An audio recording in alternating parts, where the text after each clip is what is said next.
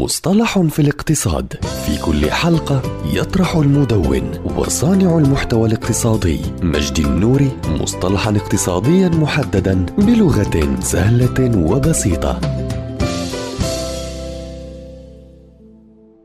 السلع المتفوقة هي منتج يطلبه الناس أكثر مع نمو دخلهم حيث أن هذه المنتجات أغلى وأندر ويصعب الحصول عليها بشكل عام مثل الألماس والسيارات الكلاسيكية النادرة. فالسلع المتفوقة عموما تعد رمزا للحالة الاقتصادية وناقلا لها بين الناس. لذا يتم البحث عنها عندما يصبح الناس أكثر ثراء حتى يتمكنوا من عرض ثرواتهم والتباهي بها. ومن منظور التأمين فإنه من المهم أن يشتري الأشخاص تغطية إضافية للسلع النادرة والمتفوقة لأن سياسات التأمين المنتظمة والعادية غالبا لا توفر تغطية كافية لأنها مصممة للسلع العادية. فإذا كان لدى الشخص ممتلكات باهظة الثمن مثل المجوهرات أو اللوحات فيجب عليه شراء بوليصة تأمين منفصلة لتغطية هذه السلع المتفوقة بشكل أو بآخر.